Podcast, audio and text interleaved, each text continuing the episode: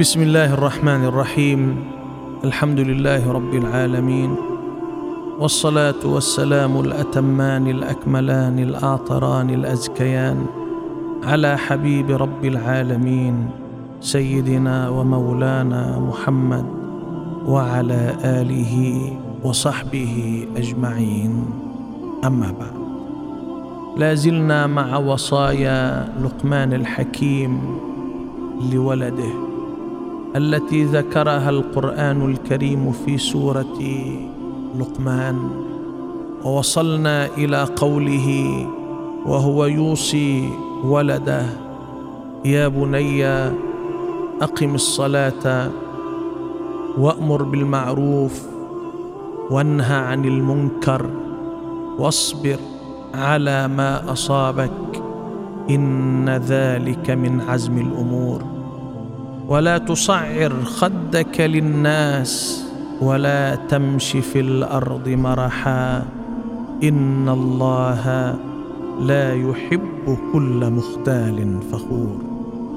واقصد في مشيك واغضض من صوتك إن أنكر الأصوات لصوت الحمير. بعد أن عرفه بالله وطلب منه التعلق بالله وبعد أن أمره ببر والديه ووصاه بوالديه ثم طلب منه أن يختار الصحبة الصالحة التي تسحبه إلى ما فيه خيره في الدنيا والآخرة. وبعد أن ربطه بيوم القيامة وأن هنالك مرجعا ومآلا ومآبا ينبأ فيه بما عمل ثم خلق فيه وجعله يعيش معنى رقابة الله عليه واستشعار قرب الله منه. حين ضرب له المثال بحبة الخردل وعرض له كيف أنها إن كانت في صخرة أو في السماوات أو في الأرض أن الله قادر أن يأتي بها فهو المطلع عليها والعالم بها وبالتالي فالله قادر عليه مطلع عليه ناظر إليه يعلم سره ونجواه. بعد هذا التعرف على الله صار عند هذا الولد شوق وحب للاتصال بالله وللعلاقة مع الله. عند ذلك قال له يا بني أقم الصلاة. إذا أردت صلة مع الله وعلاقة مع الله وقربا من الله فأقم الصلاة أي أقم الصلة مع الله.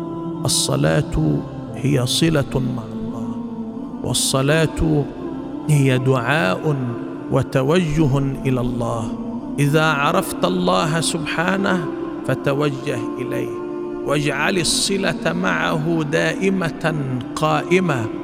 لذلك استخدم أقم الصلاة والقرآن الكريم بكثير من آياته يقول وأقيموا الصلاة وآتوا الزكاة. أقيموا الصلاة. حتى في حديث النبي صلى الله عليه وسلم بني الإسلام على خمس شهادة أن لا إله إلا الله وأن محمدا رسول الله وإقام الصلاة. إقام الصلاة. لابد أن تكون الصلة والتوجه قائما ودائما بينك وبين الله. فلا بد أن تكون صلتك بالله دائمه وتوجهك إلى الله دائما. يا بني أقم الصلاة الصلة والتوجه والدعاء إلى الله. ينبغي أن يكون هذا ديدنك في كل الأوقات. هذا الذي عرف الله واشتاق إليه يحتاج إلى تحقيق الصلة. تحقيق الصلة يكون من خلال إقامة الصلاة. يا بني أقم الصلاة. إذا أقمت الصلاة أقمت الصلة أقمت العلاقة التوجه شعرت بنعم وفضائل ولذة وخشوع وخضوع. يا بني أقم الصلاة. إذا وصلت إلى هذا الفضل فعليك أن توصل غيرك عليه. إذا وصلت إلى هذه المعرفة عليك أن تدل غيرك عليها. يا بني أقم الصلاة.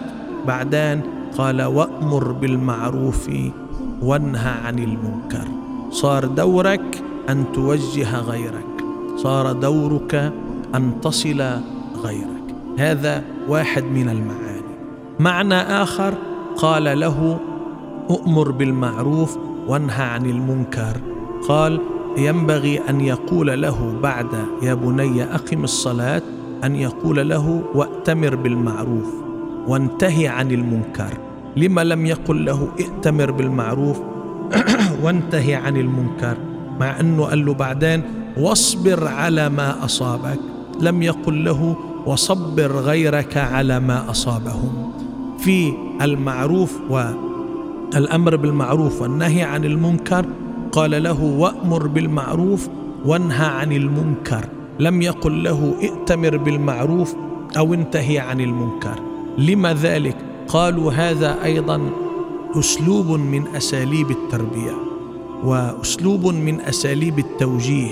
ومن الحكمة ألا تطلب من الولد أن آه، يقلع عن الشيء مباشرة وإنما اجعله قائدا اجعله موجها. فإذا جعلته في هذا الوصف وفي هذا المقام انعكس ذلك في سلوكه وأثر ذلك في سلوكه ابتعادا عن المنكر واتمارا بالمعروف. هو قال له أؤمر بالمعروف وانهى عن المنكر. فمن باب أولى إذا كنت ستأمر بالمعروف أن تكون مؤتمرا به وإذا كنت ستنهى عن المنكر أن تكون منتهيا عنه. فأمر بالمعروف وانهى عن المنكر وبالتالي انظر إلى نفسك كيف ستكون امرا بشيء لم تأتمر به وناهيا عن شيء لم تنتهي عنه. لذلك هذا الأسلوب هو أسلوب في جعل هذا الولد في موطن التوجيه وفي موطن الإرشاد وهذا الأسلوب يخلق في الولد مزيدا من الائتمار بالمعروف ومزيدا من الانتهاء عن المنكر. ثم يقول له واصبر على ما أصابك اصبر على ما أصابك. الحياة تحتاج منك إلى صبر مصائبها تحتاج إلى صبر. نعمها تحتاج إلى صبر. العطاء فيها يحتاج إلى صبر والسلب فيها يحتاج إلى صبر. فإن أصابك خير فيحتاج منك إلى صبر وإن أصابك سوء فيحتاج منك إلى صبر. اصبر على ما أصابك اتصف بصفة الصبر. إن ذلك من عزم الأمور. إن اتصافك بصفة الصبر واقامتك للصلاة وأمرك بالمعروف واتمارك به ونهيك عن المنكر وانتهاءك عنه إن ذلك من عزم الأمور. لما ختم له هذه الوصايا بهذا الوصف كأنه يقول له إن الاتصاف بهذه الصفات يحتاج إلى إنسان صاحب عزيمة وصاحب قوة وصاحب إرادة وأنا أجد كل هذه الصفات فيك. هذا خلق معنويات في الولد وإعطاء معنويات لهذا الولد حتى ينصرف إلى الفعل وهو راغب بالقيام به. ثم بعد ذلك ينتقل ليوجهه إلى أمور سلوكية. في العلاقة مع الناس التعامل مع الناس يحتاج منك إلى تواضع يحتاج منك إلى خفض جناح ولا تصعر خدك للناس تصعير الخد يعني التكبر والتعالي. نقول له بالعامية بيبرم وشه بيعلي وشه. ولا تصعر خدك للناس لا تتكبر ولا تتعالى على الناس. وإنما اخفض جناحك لهم وتواضع لهم فإن من تواضع لله رفعه ولا تصعر خدك للناس. إياك إياك أن تكون متكبرا على الخلق. إياك إياك أن تكون متعال على الخلق. وإنما تواضع لا تصعر خدك للناس. ولا تمشي في الأرض مرحا. متفاخرا تظن بأن احدا لن يقدر عليك. إنك إن تمثلت بهذه الصفات فإنك تخرج من دائرة حب الله وتخرج من دائرة عناية الله وتخرج من دائرة رعاية الله لأن المتكبر ولأن المتعالي يخرج من دائرة حب الله. الله القائل الكبرياء ردائي من نازعني ردائي قصمته ولا أبالي. لا تصعر خدك للناس لا تمشي في الأرض مرحا. إن الله لا يحب كل مختال فخور. أيضا يبين له الحكمة ويبين له المقصد. إن اتصافك بهذه الصفات السيئة يخرجك من دائرة حب الله وعنايته ورعايته ثم يختم له الوصايا فيقول له واقصد في مشيك اقصد في مشيك اجعل لمشيك مقصدا اجعل لسلوكك في الحياة الدنيا هدفا ليكن لك هدف.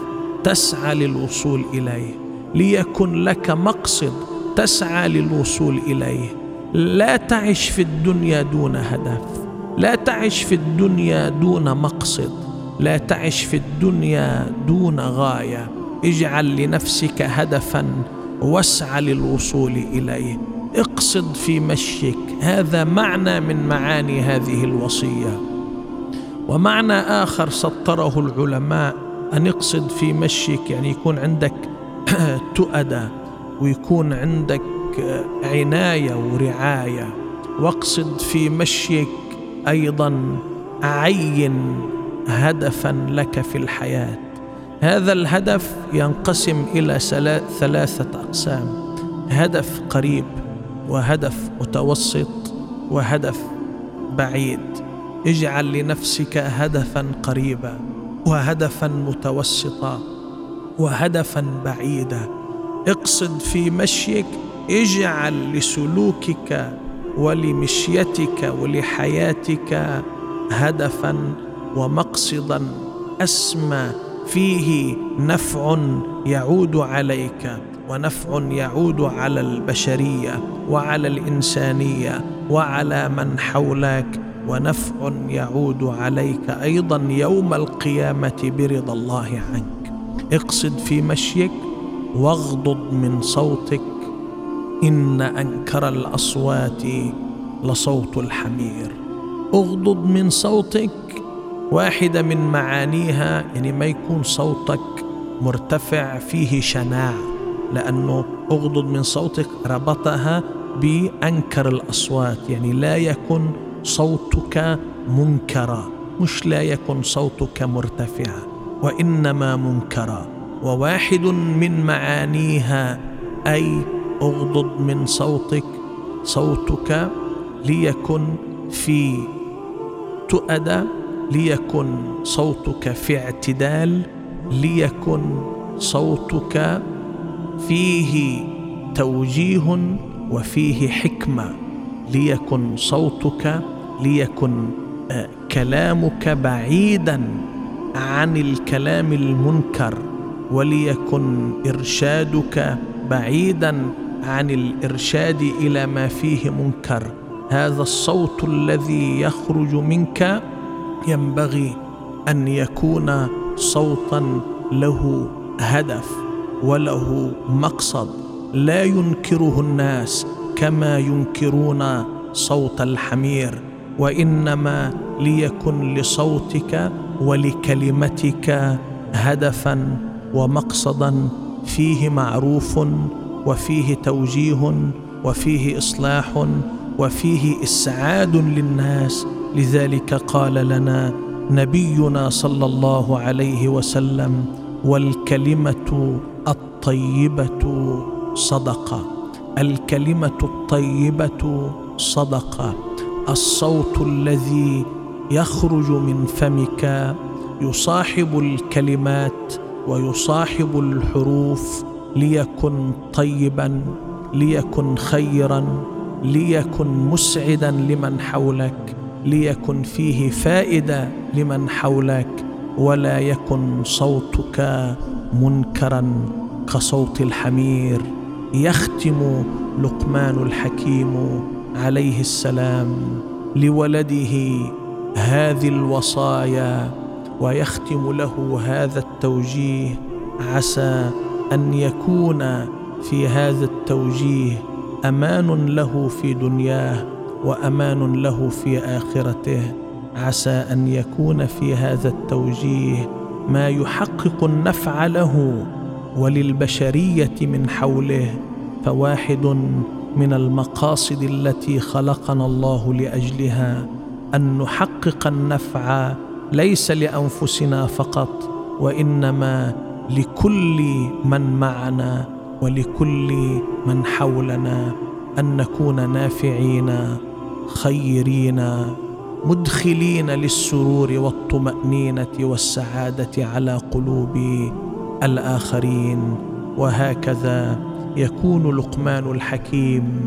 قد وجه بحكمته ولده ووجه هذا الجيل إلى ما فيه صلاحه وأمانه وسعادته. والسلام عليكم ورحمة الله وبركاته.